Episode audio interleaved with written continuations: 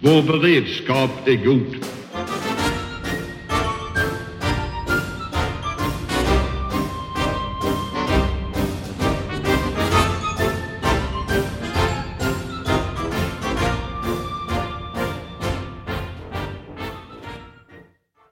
Hej och välkomna till Höjd beredskap, en podd från Aftonbladet Ledare. Och idag ska vi diskutera det psykologiska försvaret. Och för lite, ja, knappt ett år sedan, i maj 2020, så kom ju den här utredningen om att vi ska ha en ny myndighet för det psykologiska försvaret. Den tidigare myndigheten lades ju ner i början av 2000-talet i samband med de stora nedläggningarna eh, inom försvars eh, och säkerhetsverksamhet i Sverige. Och eh, sen har ju de här så att säga, funktionerna legat på Myndigheten för samhällsskydd och beredskap. Och det är där som man då har, har jobbat med frågorna. Men nu så ska det då bildas en ny myndighet, en egen myndighet för detta. Och det tänkte vi prata om i dagens avsnitt. Ja, och då har vi med oss eh, Anders Danielsson. Eh, välkommen! Tack så mycket! Och du är tidigare Säpochef och nu eh, eh, är du landshövding i Västra Götaland. Och du har utrett frågan om eh, det psykologiska försvaret och just den här ingången att vi ska ha en ny myndighet i Sverige. Och du kom med ett betänkande då i maj förra året. Eh, vad kom du fram till? Mitt uppdrag var ju inte att utreda om vi skulle ha en ny myndighet. Det var ju i princip redan bestämt i direktiven att det skulle inrättas en, en ny myndighet. Och eh, vad vi föreslog då, det var ju dels att försöka knäcka på frågan vad är ett psykologiskt försvar för någonting? Vad är liksom syftet med det psykologiska försvaret? För det har ju funnits ett antal utredningar tidigare och det pratas om försvarsvilja och motståndskraft och mycket annat så vi försökte sätta ner foten där. Och sen är det, handlar det om att göra liksom en instruktion eller en förordning för, för myndigheten vilka arbetsuppgifter den ska ha, hur den ska samverka, hur den ska jobba mot medieföretagen och sen föreslår vi också ett nationellt centrum för psykologiskt försvar för att kunna samordna arbetet. För det är många myndigheter som har uppgifter inom det psykologiska försvaret. Det är inte liksom eh, en enda myndighet. Och det var också en sak vi märkte i vår utredning att det är väldigt många myndigheter som på ett eller annat sätt är direkt eller indirekt eh, involverade i arbetet med psykologiskt försvar. För, för eh, när du säger centrum då pratar du ju mycket om samverkan. Den gamla så här, Styrelsen för psykologiskt försvar det var ju liksom en myndighet som producerade rapporter och hade ett medieråd och så vidare. Hur skiljer sig din nya idé från den gamla kalla krigsversionen så att säga av detta? Ja, alltså för det första så har vi satt ner foten kring, kring vad är ändamålet med psykologiskt försvar. Vi landade då, eller jag landade i att uh, syftet är, eller ändamålet är att värna det öppna demokratiska samhället och fria åsiktsbildning samt vår frihet och vårt oberoende. Och det är liksom grunden för, för eh, ett samhälle ska fungera. Och med det sagt så kan man ur detta få motståndskraft och försvarsvilja. Man kan hävda att motståndskraft och försvarsvilja kan man ha i en totalitär stat också. Det är liksom ingenting som kan hänga löst för sig själv. Man måste hänga upp det mot någonting. Och det var just detta som är liksom grunden i ett samhälle, att det är ett öppet demokratiskt samhälle, att vi har fri åsiktsbildning, fria medier som du företräder och ett fritt och oberoende land. Eh, sen när det gäller själva arbetsuppgifterna så är inte det direkt, har det inte varit direkt uttalat eh, till olika myndigheter kring psykologiskt försvar. NSB har ju haft eller har ett uppdrag i sitt regleringsbrev kring den frågan. Men i övrigt så har det inte varit särskilt tydligt reglerat. Och får jag vill åstadkomma med detta nationella centrum det var ju att, att eh, de myndigheter som har en väldigt tydlig roll och uppgift kring det psykologiska försvaret. Jag tänker på Säkerhetspolisen, Militärunderrättelse och säkerhetstjänsten, Försvarsforskningsinstitut med flera. Det kan, Statens medieråd, det kan finnas flera andra också som får efter läge att de skulle liksom eh, ha ett nationellt centrum där man tillsammans samordnat kunde då identifiera och tidigt upptäcka när det kom otillbörliga påverkansoperationer från främmande makt.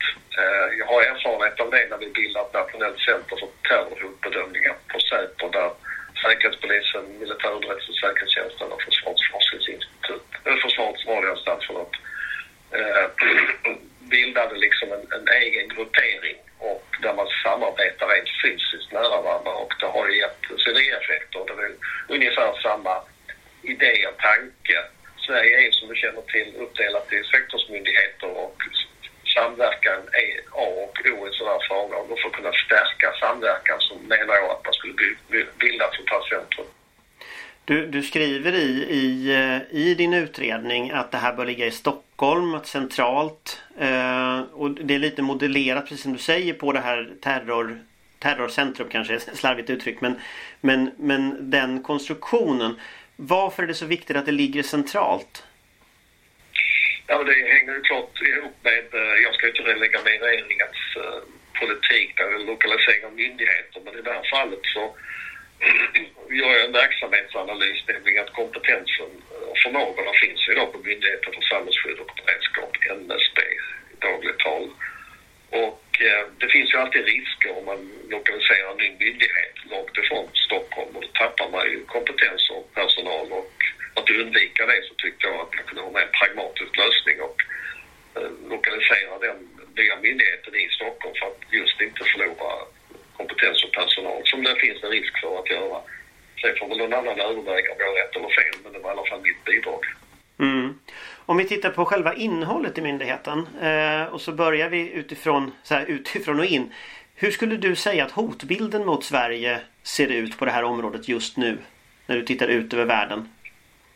Ja, det pågår ju en ständig otillbörlig informationspåverkan som är riktad mot Sverige. Och lägg märke till att jag säger det otillbörlig, för det är ett viktigt uttryck. Det finns ju tillbörlig informationspåverkan utsätts ju så dagligen i alltifrån reklam till politik. Och så ska det vara ett fritt och ett demokratiskt öppet samhälle. Men det är den otillbörliga som syftar till att slå splitt i ett samhälle, att sprida desinformation, vilseledande uppgifter för att befolkningen ska kanske ändra uppfattning eller för att beslutsfattare ska fatta andra beslut än tänkt. Eller att ni journalister inte vill skriva saker kring, alltså en fria ord på grund av rädsla för hot eller, eller våld. Hot om våld eller våld. Och det sker ju ständigt. Det kanske ligger på relativt låg nivå för tillfället. Det kan nog NSB bättre svara på än jag. Sen är det, fungerar det så att det är oftast väldigt opportunt det där att, att eh, man tar tillfället i akt och kan med väldigt kort varsel aktivera en informationskampanj mot, mot ett sådant land. Och jag vill egentligen inte ge några konkreta exempel på det för att det kanske snarare skulle hjälpa en angripare och ge dem större spridning än de, än de förtjänar. Så därför ska man vara alltid försiktig när man säger sådana saker. Men det är klart att det finns en stor oro nu kring hos befolkningen rörande covid-19 och vaccinationsarbete och därför är vi klart extra sårbara kring otillbörliga informationskampanjer, informationspåverkan just kring covid-19 eller coronan och covid-19 och vaccinationsarbetet.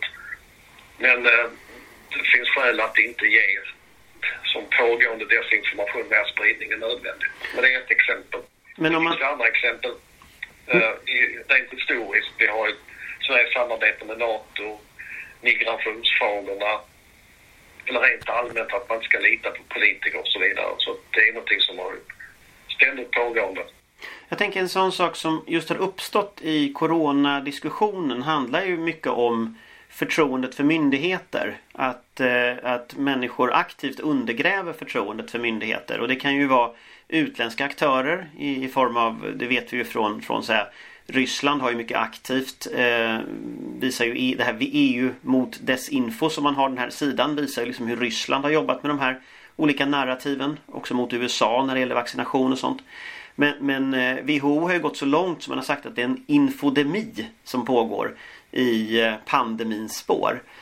Eh, skulle du kunna säga någonting om hur en, en sån sak yttrar sig så att säga, för vår del i Sverige? Hur, hur, hur kan vi känna igen att det är en infodemi som händer? Ja, jag vet inte om jag är rätt person att svara på den frågan, men rent generellt kan man väl säga så det, det, det är så extremt viktigt att vi har en fri åsiktsbildning, att vi har en fri debatt i samhället och ett öppet samtal och diskussion och en kritisk granskning av myndigheter och politiska företrädare. Det är liksom hela grunden för som ett demokratiskt samhälle så att vi verkligen värnar vår åsikts och yttrandefrihet. Och att vi ska ha debatter, vi ska kunna kritisera. Men när det tar form av hat och hot och när man eh, går över den gränsen, det är då farorna uppstår, då uppstår också en rädsla för att kanske tala fritt och ta den här fria och sunda debatten som behövs. Och det har vi ju sett exempel på nu senast med Folkhälsomyndigheten och det är, det är ganska allvarligt faktiskt. Hur drar du den här liksom, jag fattar att det är en tunn linje så att säga mellan mm. påverkansoperationer och liksom helt legitima åsiktsyttringar. Om, om du ska så att säga säga någonting om den linjen. Hur gör man? Hur drar man den gränsdragningen när man reflekterar över vad ett psykologiskt försvar kan göra? Det är ändå staten som går in och agerar. Och den gränsdragningen är ju ganska väsentlig, att man håller sig på rätt sida. Var går liksom gränsen? Ja, det är, inte, det är inte lätt att svara på. Men för det första så är ett kriterium det att vi, med myndigheten, det är ju angrepp från främmande makt. Vi talar, vi talar inte liksom om, om inhemska debatten vi har i, i Sverige till och från utan det är ju främmande makt. Det är så, det är en totalförsvarsmyndighet. Så det andra viktiga det är ju det som är otillbörligt och det får ju bedömas från tid till annan så att säga. Men tanken är att det här var där myndigheten ska ha den här förmågan att tidigt kunna identifiera, analysera och kunna dra någon slutsats kring att detta är ett, ett, ett angrepp som syftar till att slå spritt i samhället, påverka beslutsfattare, journalister eller vad det nu är för någonting, eller vilseleda befolkningen. Och det finns ju inget enkelt svar på den frågan. Det är, det är en analys som måste göras från tid till annan med de bästa experterna vi har. Därför tycker jag det är så viktigt med sånt här nationellt centrum där man tar in de som verkligen kan det här. Det är ju Säkerhetspolisen, militär underrättelse, säkerhetstjänsten, det är Försvarets radioanstalt med flera som, som bildas från tid till annan. Och sen är det också viktigt att man, att man också kan ha någon motkraft och den får hanteras från respektive myndighet det kan ju vara länsstyrelsen som går ut med korrekt information att samhället har förmåga att möta en desinformationskampanj med korrekt information. Men med det sagt så inser jag och vem som helst att i dagens samhälle när vi lever med sociala medier och vi har eh, väldigt mycket information där man själv kan välja den information som, som tillgodoser mina intressen och mina argument så är det inte alldeles enkelt. Det är jag först att medge. Men det betyder inte att man inte att man inte ska blunda för, för frågan eller utmaningen. Om, om, man, om man upptäcker någonting som händer, till exempel det, det kanske är en, en, en, aktiv insats mot säg en, ö, en militärövning som, som kanske sker i Sverige eller en, en aktiv insats mot eh, någon politisk fråga, någon, någon myndighet, Folkhälsomyndigheten sa det förut. Men man ser att det faktiskt har ett, att det är främmande makt som ligger bakom. Att det är Eh, någon form av otillbörlig informationspåverkan. Att det är en desinformationskampanj riktad mot Sveriges befolkning i den här frågan. Vad kan man göra? Du sa gå ut med korrekt information men det är väl ingen som läser på så här Länsstyrelsens hemsida ändå. Så att, hur, hur gör man för att Nej. möta liksom, en sån kampanj? Det är ju, det är ju ett samlat, uh, kan jag tänka mig. Uh, ja, så det, det, det är en samlad motkraft i samhället. Det är inte bara en myndighet utan det kan till och med vara på politisk nivå man måste agera. Och allt detta bygger i sin tur på vår tillit till våra institutioner i, i, i samhället.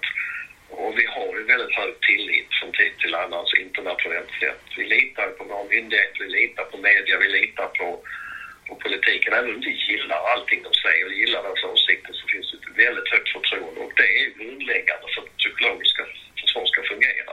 Och det är därför vi tar som utgångspunkt också att värna det här fria samhället, eh, vår tillit. Och, eh, och eh, det, det, det finns liksom ingen, eh, ingen enkel eh, formel för att, för att lösa ut detta. Det handlar om kunskap, information, fakta och sen är det upp till den enskilde slutligen att själv kunna förhålla sig källkritisk till det man får höra.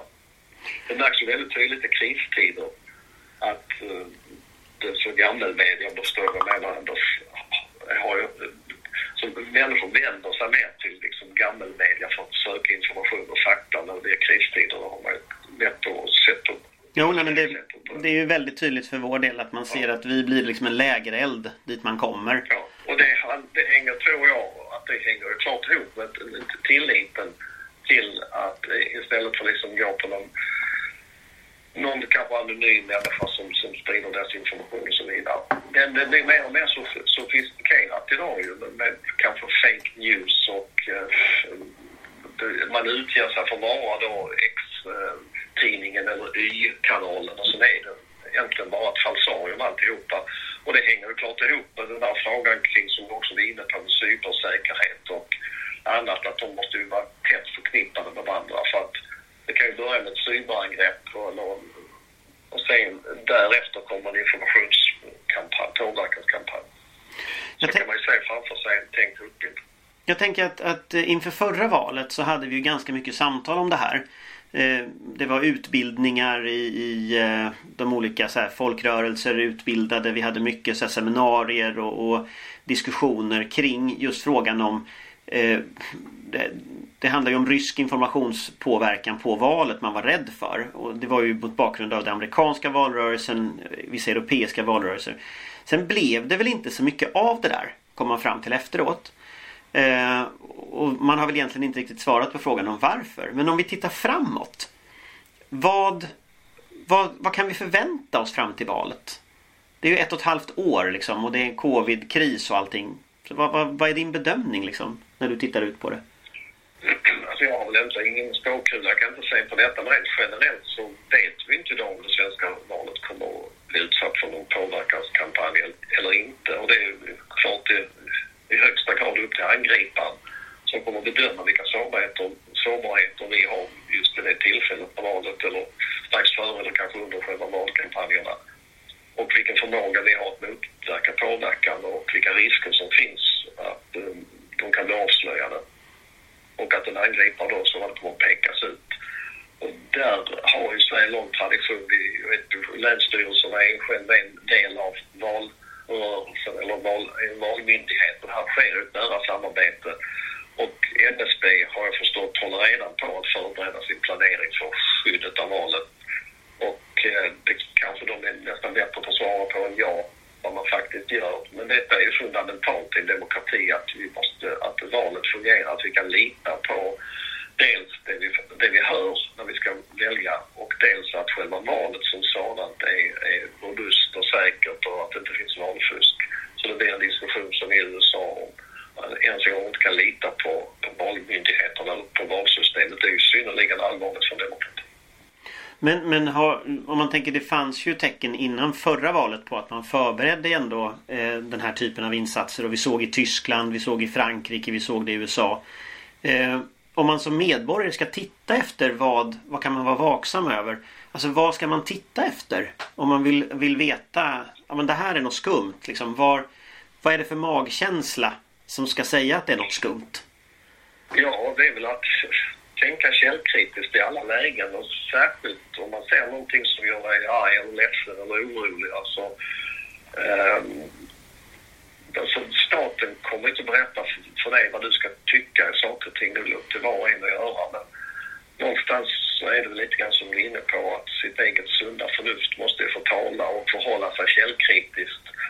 Och känner man, blir man upprörd, arg, ledsen eller orolig att man går till alternativa källor och försöker bilda sig en egen uppfattning.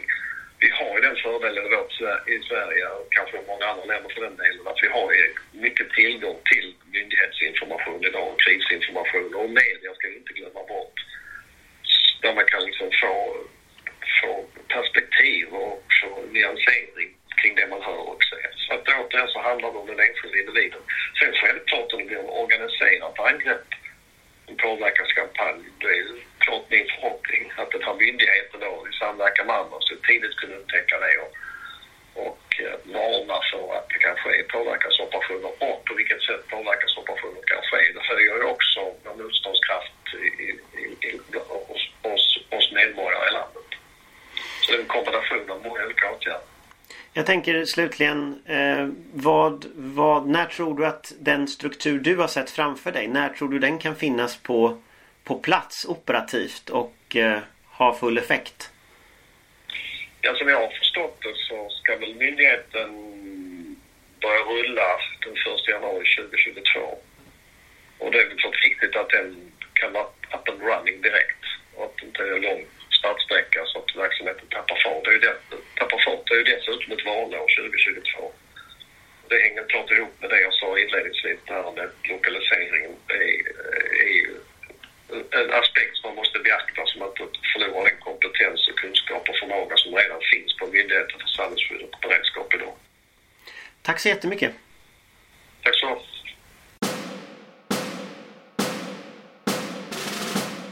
Vår beredskap är god. Ja, då var vi tillbaka i studion, är väl fel ord, men i cyber, vår cyberrymd. Och med mig så har jag eh, Amanda. Amanda Båstad, chefredaktör Svensk Tidskrift. Johan. Johan Vitrin, VD för Intil. Och Patrik. Oksanen, eh, Senior Fellow på Tankesmedjan Frivärd.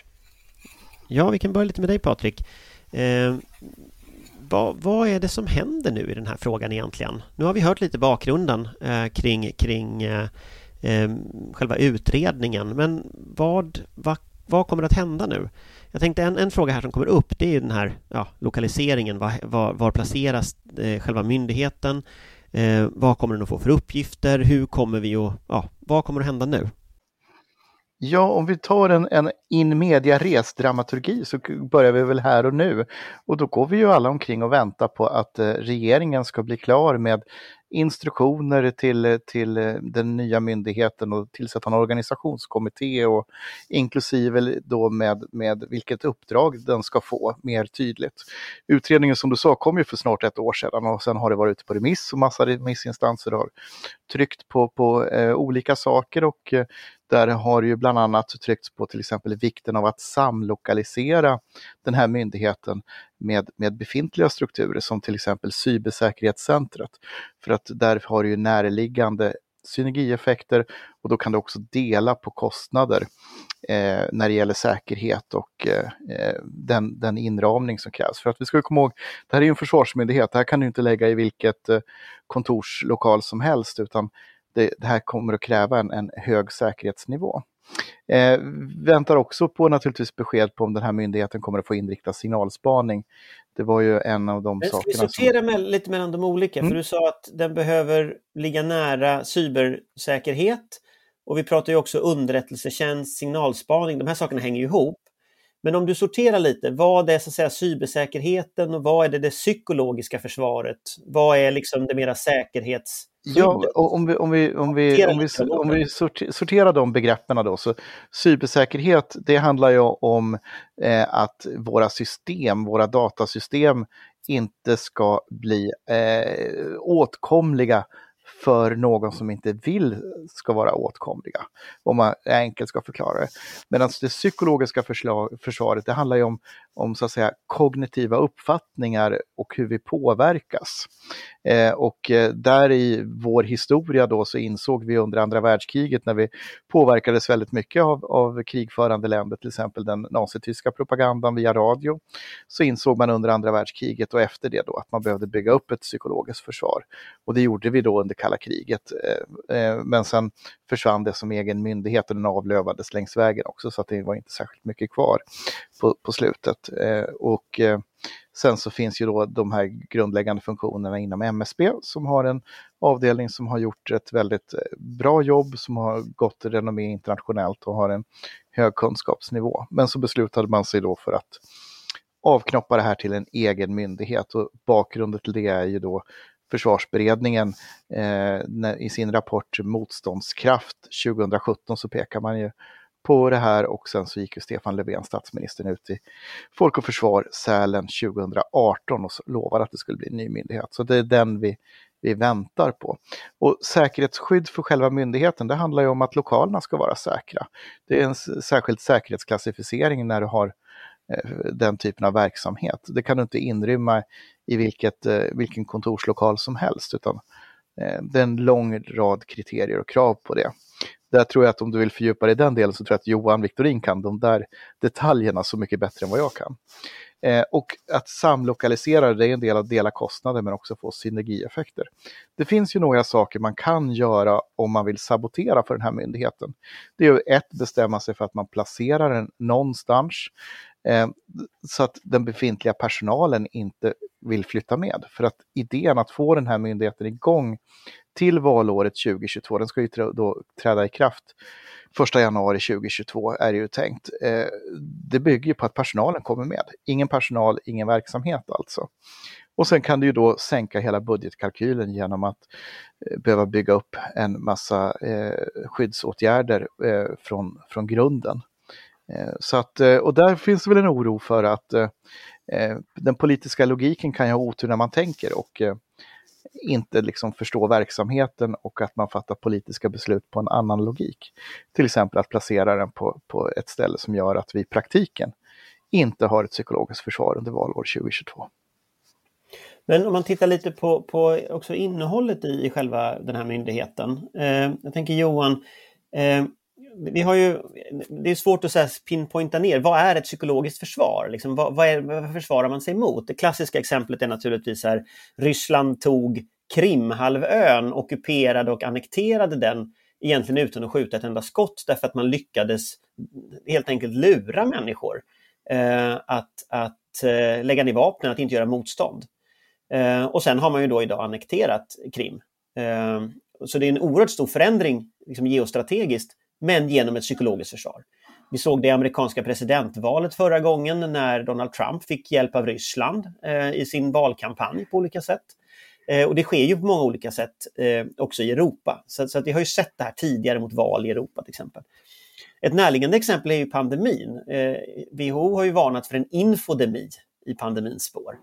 Eh, och vi har ju så sent som förra veckan hade vi en diskussion, och den här veckan, en diskussion om den här den här så kallade dolda Facebookgruppen som ju avslöjades av Vetenskapsradion där man då har så påverkat andra länders eh, diplomater och medier i syfte att de länderna ska ingripa mot Sverige eller hindra svenska medborgare från att resa dit eller, eller liksom förändra svensk politik också på det sättet. Eh, nu kanske vi inte ska prata specifikt om den gruppen, men om man tittar på metoderna. Om man liksom höjer ett hack, att det inte hade varit eh, en corona Eh, kris utan det har varit en blockad mot Sverige eller någon närliggande stormakt som har synpunkter på att vi inte vill att de drar en gasledning här eller andra typer av påverkan från en främmande makt. Och så bildas det en svensk hemlig grupp med ledande svenskar som bedriver den här typen av påverkan eh, mot andra länder, mot Sverige. Eh, alltså hur hanterar man någonting sånt? Hur hade man sett på det i det läget? Ja, alltså det blir ju väldigt hypotetiskt. Eh, allting måste ju ta sig utgångspunkt vad som är Sveriges säkerhet och den delar man då upp i yttre och inre säkerhet. Och det är ju liksom att man har institutioner som fungerar och, och, och där skulle man då kunna sortera in det här om man nu har någon orkestrerad kampanj mot svenska institutioner. Att man skyddar dem. Eh, och så, så, långt så väl. Eh, man kan väl säga att svensk eh, uppträdande i kalla kriget och även nu är ju väldigt, väldigt defensivt. För det finns ju naturligtvis en, en diskussion internationellt, pågår bland annat i Storbritannien som har ju väldigt stor erfarenhet av det här. Hur ska man liksom offensivt kunna påverka andra? För det är också ett, ett, ett verktyg man kan göra och där tror jag att där finns det liksom ingen jordmån i Sverige för att svenska staten skulle försöka påverka eh, en aktör själva så att säga strategiskt. Eh, men å andra sidan så, så, pratar man väldigt mycket, och jag delar Patriks uppfattning att den, den informationspåverkansavdelningen som finns på MSB är väldigt bra och så. Men den är väldigt också att prata om att reducera sårbarheter hela tiden. Men hur reducerar man hotet? Och då är det ju så i Sverige att vi har ju liksom ingen riktig lagstiftning mot detta. Det är en stor svaghet vi har. Och det kommer sig i två dimensioner som jag ser det. Det ena är att vi har en utvecklad lagstiftning när det gäller spioneri exempelvis och olovlig underrättelseverksamhet. Där är det klart definierat om att försöka komma åt då konfidentiell information och hur liksom vi kan motverka det på olika sätt och med olika trösklar och man kan eh, ha telefonavlyssning och alla möjliga saker. Men när det gäller att påverka vår försvarsvilja då i, i, olika avseenden så är lagstiftningen minst sagt tam. Det finns en liten, liten svag ingång i paragraf eh, 13 i, jag tror det 19 kapitlet som, som handlar om detta, men det är aldrig prövat utan här måste man nog vässa verktygen för att verkligen kunna gå in och titta på hur finansieras den här typen av verksamheter. Det är den ena biten. Och den andra biten eh, är det här med det som pågår idag långt innan och där är vi också väldigt obskyra i den meningen att många länder har och diskuterar ytterligare skärpningar av lobby, alltså anti-lobby. Det är inte lobby, det är inte mot lobbying i sig, men det handlar om att göra lobbying mer transparent i form av vem är det som finansierar och framförallt då utländsk finansiering. Och det ser man ju det som har hänt i USA, att när man har gjort utredningar och sånt så är det ju ofta det man plockar och det man kan lagföra människor på är att de inte då har redovisat att vi har tagit ett uppdrag här för den här makten i Mellanöstern eller i Asien eller vad det nu kan vara för någonting. Och då är det det man, och den här, den här lobbyingen och den här påverkan pågår ju hela tiden och där ligger vi klart efter. Amanda, du är ju journalist och redaktör. Alltså, det här är ju åsikter som många har, eh, som till exempel den här gruppen framför. Vi ser fredsrörelsen framför eh, synpunkter, vi ser andra grupper som aktivt försöker framföra synpunkter som har koppling till Sveriges säkerhet. Det måste man väl få göra i ett öppet samhälle? Varför ska man, det... Vad ska man ha för försvar mot det? Liksom? Det är självklart att man ska behöva göra det och det är värt att komma ihåg. Överhuvudtaget kan vi konstatera att den här debatten, och det är väl på ett sätt bra träning. Eh, coronadebatten har ju blivit ordet polariserat är ju närmast överanvänt i den svenska debatten, men här kan vi verkligen se en tydlig polarisering där det inte minst de senaste dagarna har rapporterats att båda sidor blir hotade och eh, hatade och behöver hemliga adresser och jag vet inte allt. Eh, därför att det spelar ingen roll vilken liksom, åsikt du har, du tar den tonen på något sätt. Um, så att där, där, finns ju, och naturligtvis måste man kunna kritisera regeringen. Eh, det är väl en fullständig självklarhet, även myndigheter. Det gör ju vi mest hela tiden när det gäller försvarsfrågan. Problemet är väl just det här med insyn och självmedvetenhet, tror jag. Och det är väl kanske där framför allt man behöver börja med det psykologiska försvaret. Därför att ha en avvikande åsikt är inga problem. Eh, däremot så är det lätt att bli använd och utnyttjad. När man sluter sig till andra med samma åsikt och hamnar i den här ekokammaren så måste man fortsätta ifrågasätta och inse att bara för att de har rätt i vissa saker har de inte rätt i andra och framförallt se hur man kan utnyttjas. Och det gäller alla grupperingar, därför att det är någonstans två saker i det här. Dels en, en ren radikaliseringsprocess. Det var en oerhört pedagogisk tråd, om än ofrivilligt, på Twitter här förledan av en av de stora... Berätta om den från början, för du såg den här tråden, du berättade om den förut, du såg den här tråden via någon vi är en, eh, kollega, en eh, opinionsskribent som hade retweetat, som är väldigt engagerad i den här debatten. Eh, och den här tråden beskrev då hur den postande hade börjat läsa in sig på detta, var oroad när de första rapporterna kom, hade börjat diskutera det, ifrågasatte Sveriges linje, hade behövt säga upp bekantskapen med bekanta därför att de inte såg på samma hade hittat de här grupperingarna på nätet, läst mer, blev kritiserad för hans åsikt, slöt sig till de här grupperna, kände ett, ett sammanhang där man stöttade varandra eh, och hur bra det kändes att stå på rätt sida av historien, åtminstone gjort vad man har kunnat och, och vara liksom den enda som förstår. Och detta är ju textbokexempel på en radikaliseringsprocess. Det är ju precis det här går till. Oavsett egentligen om det är en, en religiös sekt eller IS eller politisk extremism eller som här delar av, naturligtvis absolut inte hela, men, men delar av fringe-rörelser av, av den här corona-opinionen. Eh, och att de inte förmår se det och inte förstår vad som händer när de stänger in sig i de här slutna grupperna och attackerar alla som kritiserar och eh, på något sätt tror att de är de enda som har sett sanningen. Det är ju högst problematiskt, inte minst när det gäller eh, opinionsbildare, journalister, andra som borde, oavsett vad det är för åsikt eller poäng, borde ställa sig mer skeptiska till allt. Och sen är det just där, vem står bakom? Vem utnyttjar detta? Vem finansierar? Vem organiserar? En del av det är naturligtvis eldsjälar som verkligen tror på detta och detta är den nästa stora debatten som jag tror vi seglar ut nu. seglar upp nu, eh, vaccinationsskeptikerna. För där vet vi ju att det finns allt från föräldrar som helt enkelt är oroliga, inte minst efter svininfluensavaccineringen och inte riktigt vet hur de ska göra.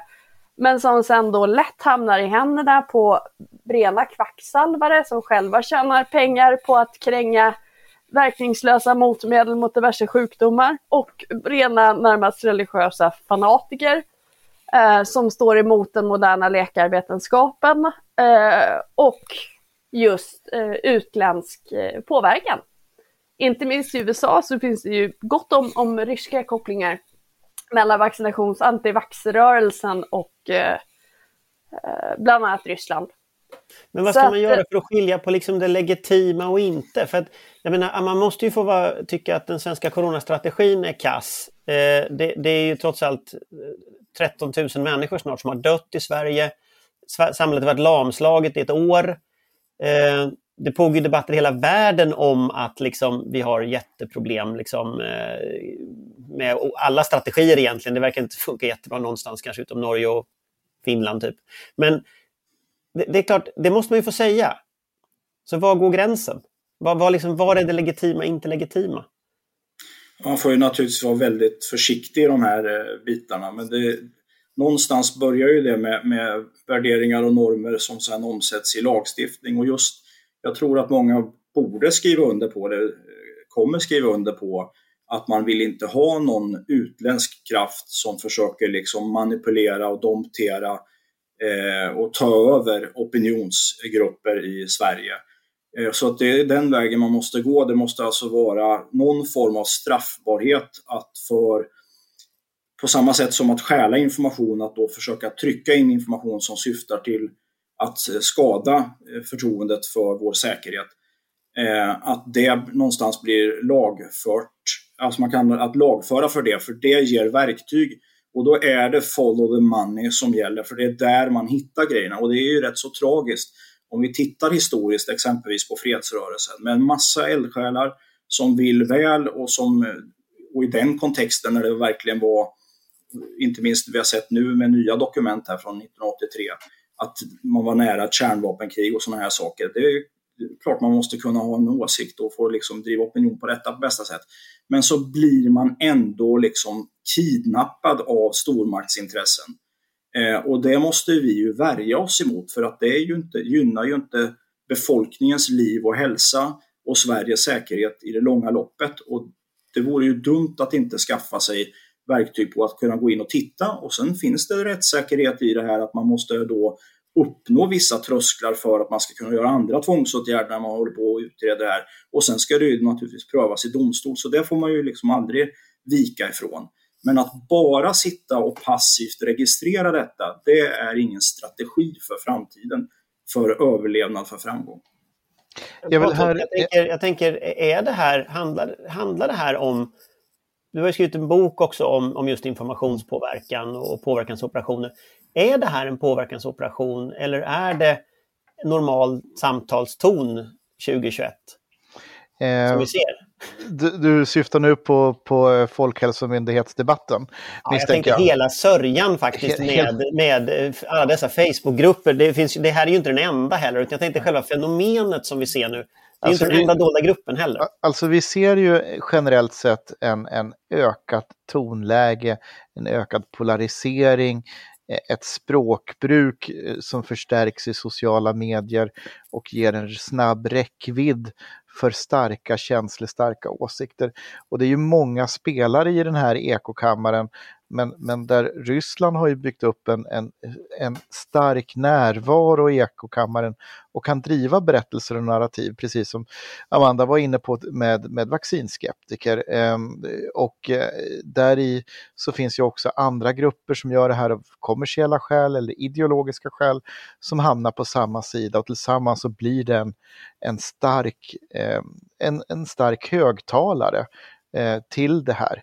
Eh, sen är det ju som så att, att i det enskilda fallet kunna säga X eller Y är ju så mycket svårare. Men jag vill understryka en sak och det är dels både i utredningen men också i förarbetena, eh, bland annat i, i, i, i försvarsberedningen, så pekar man ju på att den psykologiska försvaret, det handlar ju om faktiskt att bevara, och då, nu läser jag till från försvarsberedningen Motståndskraft, bevara det öppna samhällets fria kunskaps och informationsutbyte. Fria oberoende media och kunskapsförmedlare är nyckelaktörer för att upprätthålla förtroende för samhällets institutioner och företrädare. En förutsättning för det fria samhället är att vår demokrati och vår rättsstat består och att Sverige vill och kan försvara sig och de värden vårt samhälle ytterst bygger på.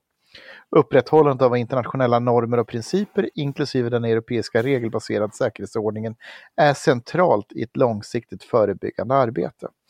Eh, och det vi ser nu i, i den här tiden där nu den senaste veckan där, där flera forskare har gått ut och berättat att de är hotade eh, och eh, i, i något fall slutar forska eh, och att eh, även Folkhälsomyndigheten är drabbad av hot och fått sätta in polis eh, eh eller säkerhetsresurser för att skydda eh, vissa nyckelpersoner. då är vi ju på väg mot en situation då det fria samhället är under attack Eh, det, det är där så att säga vi ser problemet med den här debattläget som leder till att en rad människor av varierande skäl, i det här så kan vi inte utesluta att det finns eh, högerextrema krafter som gör det här för att, att eh, skapa oro i samhället och vi kan inte heller utesluta att det finns en statsaktör någonstans inblandad i det här. Men helheten i det vi ser nu blir ju problem, problematiskt för demokratin. Amanda, var, var, var, går den gränsen skulle du säga? Liksom för att svenska statens intresse är ju att upprätthålla en öppen debatt. Eh, de, de, staten kan ju inte granska liksom, folk som tycker saker hit och dit om vad som helst. Eh, så, det är inte särskilt intressant. Så liksom var, vad, vad, är det som man i så fall ska titta efter? Vad är, det liksom man, vad är det man letar efter i sådana fall? Ja, dels måste man ju naturligtvis titta efter ren påverkan, men det måste man också vara, inse att det är väldigt svårt, både att hitta och att bevisa. Eh, därför att de som faktiskt engagerar sig i detta är ju duktiga på att eh, dölja sina spår. Eh, men också för att en hel del eh, folk gör sig ibland till nyttiga idioter helt på eget bevåg, alldeles utan att få någonting för det. Um, och där tror jag att eh, utbildningssatsning gentemot till exempel mer, alltså vi måste bli bättre, inte minst på att hantera den här eh, falska balansen som har präglat svensk media i så stor utsträckning. Att man hela tiden måste låta båda parter komma till tals och tillmäta båda parter samma värde. Att det behöver inte nödvändigtvis vara en orolig mamma som har läst lite på nätet som debatterar med en smittskyddsprofessor. Eh, hennes frågor och åsikter är absolut ta, värda att ta på allvar, men det är inte en jämbördig part med någon som har liksom doktorerat i ämnet. Så vi måste bli bättre på att se igenom den här typen av argumentation, den här typen av grupperingar, ställa svårare frågor vilket vi för all del behöver göra även till regeringen, därför att en del lite ur det här i ärlighetens namn är ju att folk inte upplever inte att traditionella media har granskat regeringen och Smittskyddsinstitutet tillräckligt hårt och det ligger någonting i det. Delvis tror jag därför de här nedskärningarna där man inte har vetenskapsjournalister som har tillräckligt mycket baskunskap för att ifrågasätta beslut och så vidare, men också på att man jag vet inte, man har väl inte satt sig in i det tillräckligt, inte avdelat rätt resurser för området. Eh, men också just det här, vi måste lära oss att se igenom lögner och inte låta eh, motparter som är ute efter att skada oss eller skada samhället få prata oemotsagda eller tillmätas hur stor betydelse som helst. För att vi vare sig kan eller ska ju förbjuda folk från att yttra de här åsikterna. Men vi behöver inte låta dem yttra dem oemotsagda. Men jag tänker, att, jag tänker att jag har funderat mycket på det där också, det, för, för, det här är ju ett generellt drag i media. Att när man, när, alltså, det är ingenting som, som eh, alltså när, när redaktionerna dras ner, när det blir färre expertjournalister, när, när man inte har tid att göra research, då rapporterar man ju ofta bara det man ser framför sig och inte kontexten. Och ett exempel jag såg själv i veckan som jag tycker var ganska fascinerande var att det här drevet som pågår just nu kopplat till Hyresgästföreningen. Eh, nu är jag från Göteborg så jag har liksom lite så här, jag har ändå lite koll på, på läget, eh, vad det här handlar om. Och då är det ju så att i Göteborg så finns det ju en tradition sedan 30-40 år tillbaka där olika vänstergrupper antingen infiltrerar eller försöker eh, ta sig in i arbetarrörelsens organisationer eller bara helt enkelt bråkar. Att det är ett väldigt bråk mellan olika grupper. Eh, det är inte en grupp utan det är ofta flera. Och det här har vi sett i så här facklig opposition på Volvo, vi har sett det i, i olika delar av det här. Det är, det är en lång tradition. Uh, man behöver inte gå hela vägen tillbaka till så här sjukhusspionen och sånt där, utan det här är ju en rejäl konflikt som har hänt.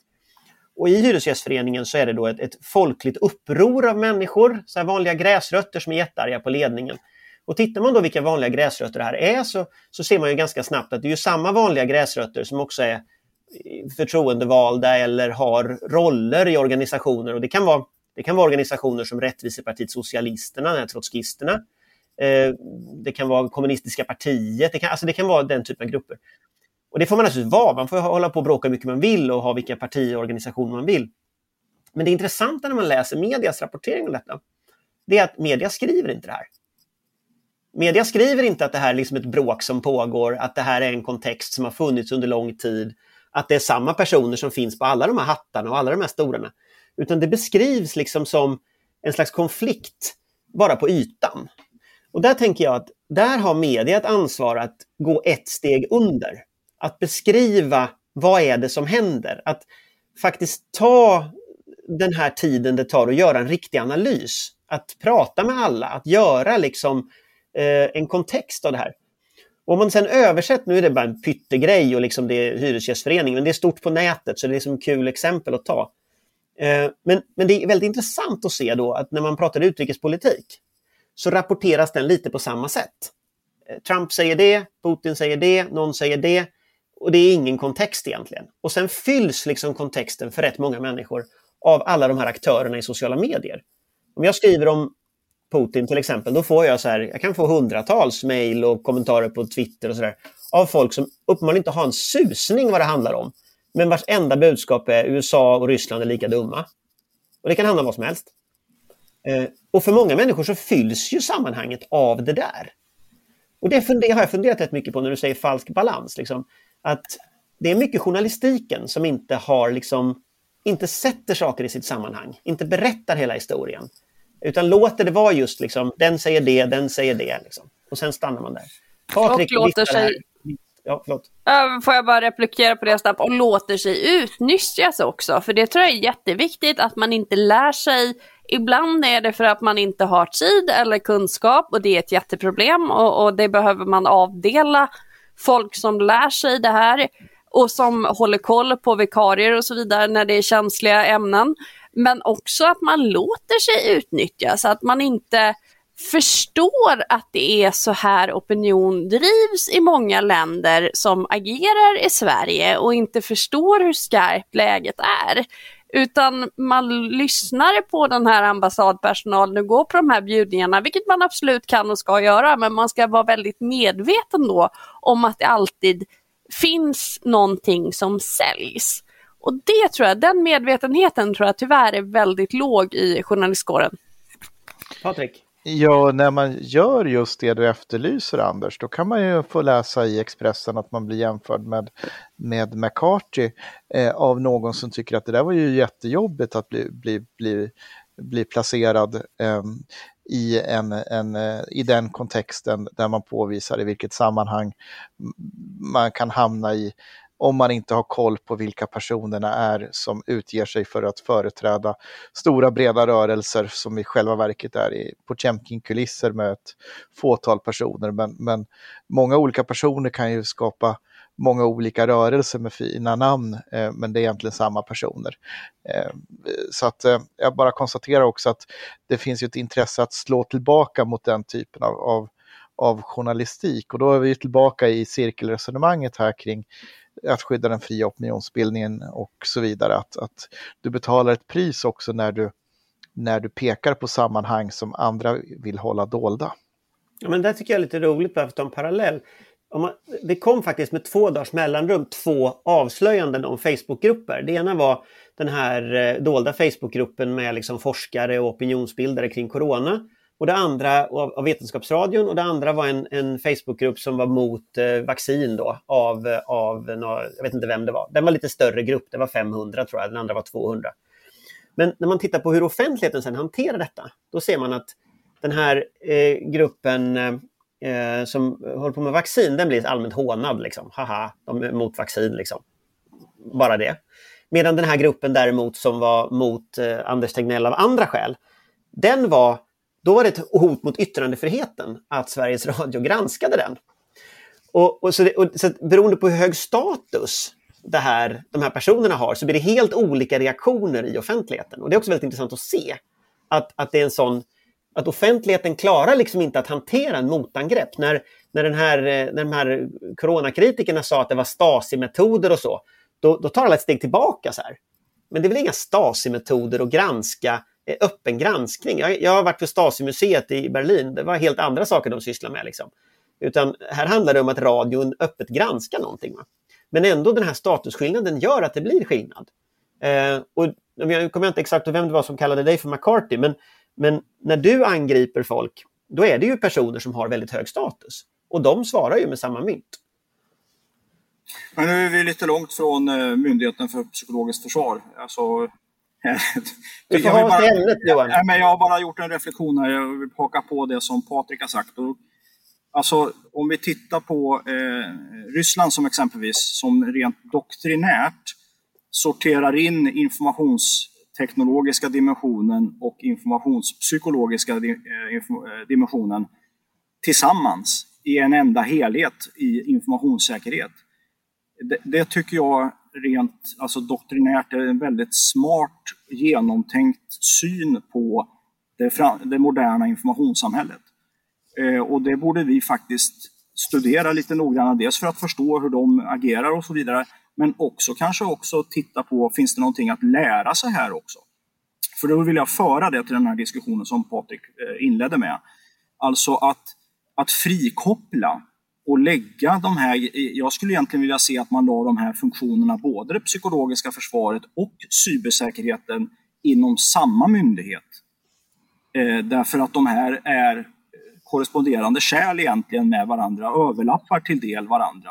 Vi får inte glömma bort att en annan bit av informationssäkerheten är exempelvis att saker och ting ska vara tillgängliga. Informationen ska vara tillgänglig och då är vi inne på fri eh, nyhetsförmedling i krig och kris också och därför ligger det väldigt nära varandra. Så att, att försöka, jag inte, har inte från början alls varit förtjust i den här uppdelningen i Myndigheten för psykologiskt försvar och ett cybersäkerhetscentra.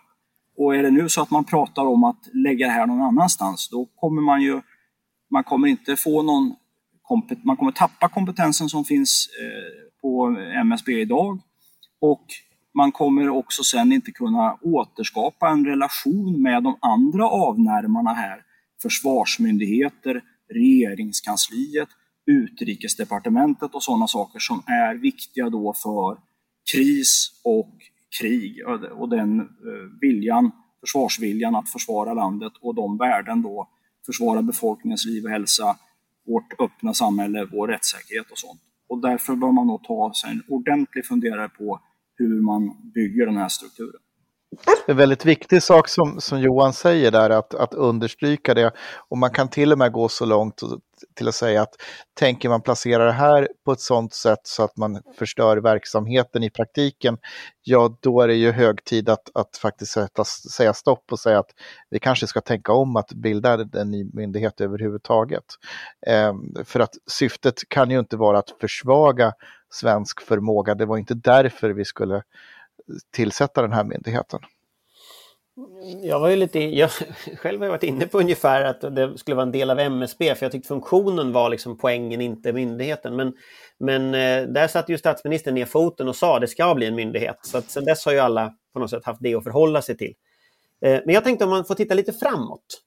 För att det är ju så att eh, nästa år, vi har en coronakris och en infodemi som vi lever mitt uppe i, men nästa år har vi faktiskt också ett val vi ska leva mitt uppe i.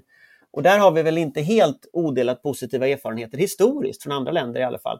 Eh, förra svenska valet pekar man ut att det, det var inte så mycket informationspåverkan från andra länder som man hade kunnat tro.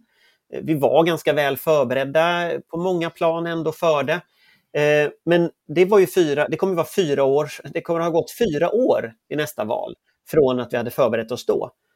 Vad ska vi göra tills dess? Nu vet jag inte om den här myndigheten kommer på plats, som ni säger, ifall man ska placera den liksom eh, på fel plats kanske det går åt skogen med den. Men, men om vi hoppas att man inte gör det, utan man hoppas att den är på plats innan valet. Eh, vad är det för något vi kommer att möta?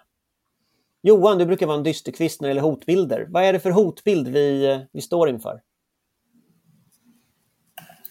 Nej, men alltså jag tror eh, det, den måste man analysera utifrån eh, svenska förhållanden så att säga och vilka skyddsvärden vi har eh, och, eh, och så vidare.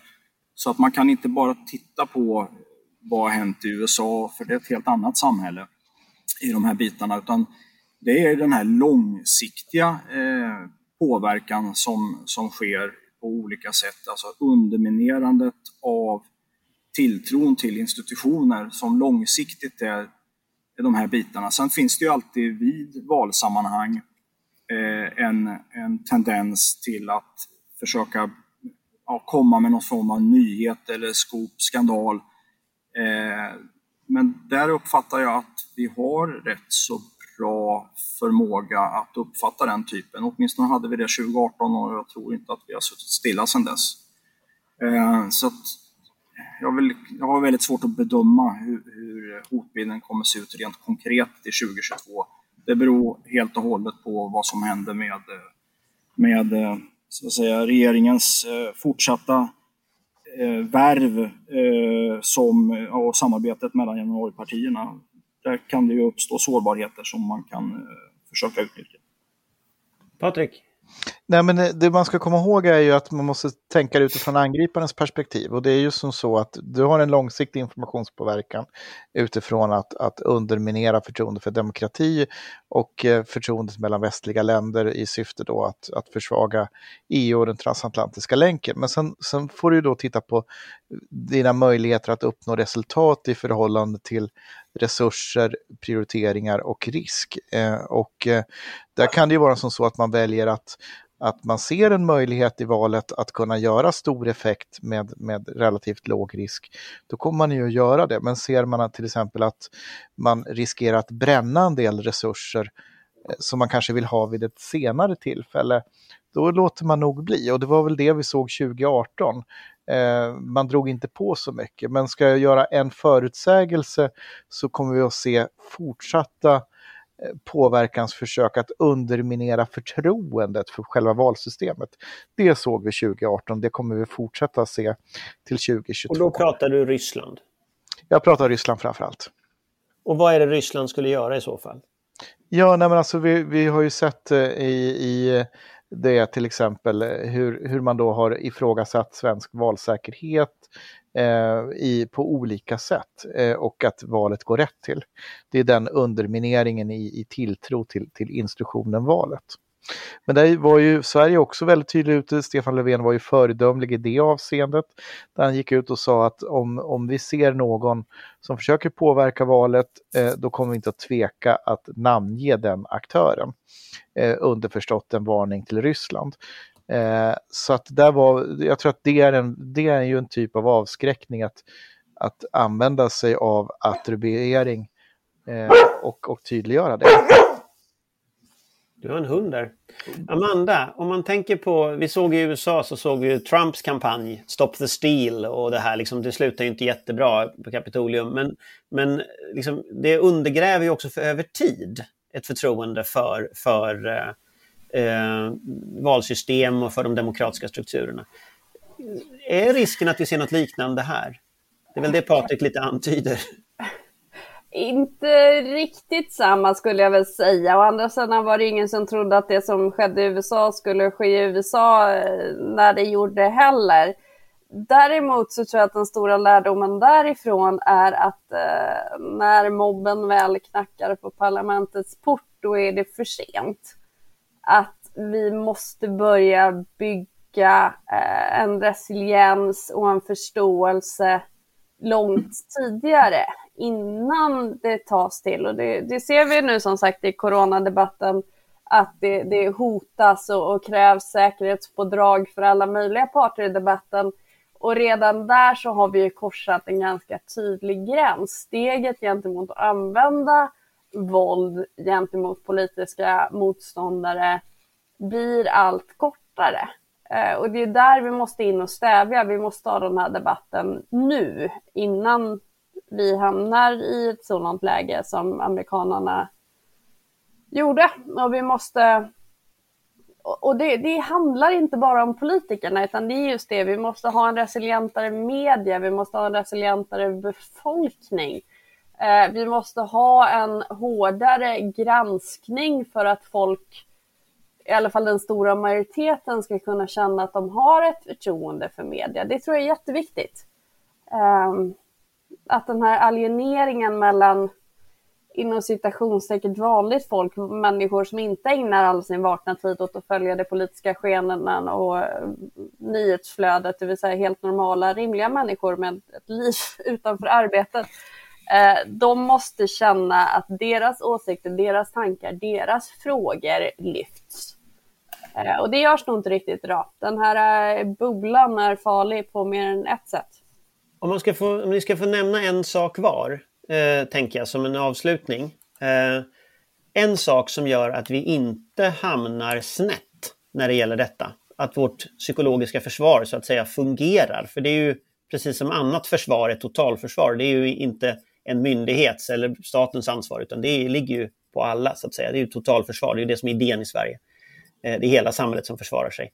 Nämn en sak. Vad är det vi bör göra för att vi ska skydda oss mot den här typen av, av eh, informationspåverkan och påverkansoperationer som, som är allt vanligare. Ska vi, nu har Johan räckt upp handen, jag vet inte om det var det som du räckte upp handen, men jag tänkte som en avslutande runda. Ja, jag, det var jag som räckte upp handen innan på det som bara slog mig, bara så att vi inte glömmer bort det också, att medielandskapet förändras ju väldigt mycket. Och eh, så att säga tidningsläsandet kommer ju att nedgå kraftigt över tid skulle jag tro. Eh,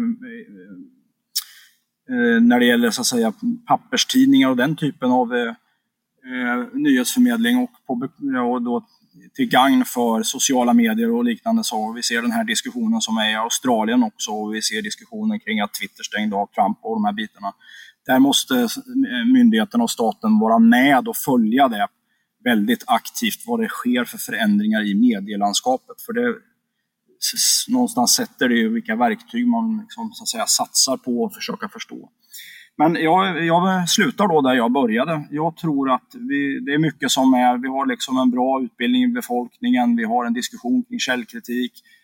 Trots att det finns brister här och var i media så har man trots allt gått framåt. Vi har pressstöd som gör att man kan eh, överleva eh, och den typen av eh, viktiga saker att fortsätta med. Så det är mera på det här lite mer offensivt, lite mer aggressivt försöka att hitta, sitter det någon och finansierar olika typer av eh, grupperingar här och försöker påverka svenska befolkningen och i förlängningen då valresultat i förlängningen. Så att där någonstans skulle jag vilja se lite verktyg på att ta sig an detta.